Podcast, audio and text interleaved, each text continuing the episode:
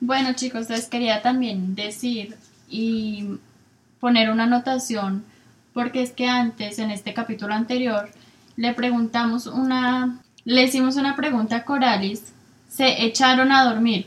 Eso es muy chistoso para nosotros y fue muy chistoso para nosotros de nuevo porque pues nosotros cuando decimos echaron es como los perros o los animales se echan a dormir. Sí. No sé si ustedes notaron este pedacito de antes, que nosotros dos repetimos. Entonces, echaron, ¿qué significa Corales en, en, en tu país? ¿Y por qué no te reíste? ¿Por qué no te causa risa? Ok, echaron en mi país es como que los votaron. Es como les dijeron que se fueran. Como si fuera. ¿Para dónde? ¿Pa' dónde? Como si fueran... eh, bueno, me echaron de mi casa.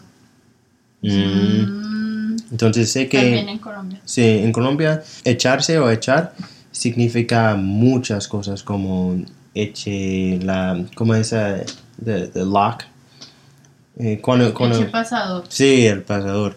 Eche el pasador, eche todo eso, pero um, échese ese perro afuera o eh, échate a dormir, algo así. Entonces tiene muchos... Significados, pero la Bueno, mayor parte son chistosos. Ya en Puerto Rico como que ir a dormir, más bien dicen vete a dormir o váyase a dormir. Entonces cuando decimos como que nos decimos como que vamos a dormir o nos dormimos, así. Ah, bueno, Coralis, muchas gracias por respondernos.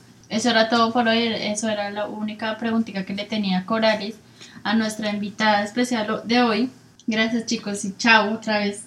Bye chicos, gracias. Chao pues.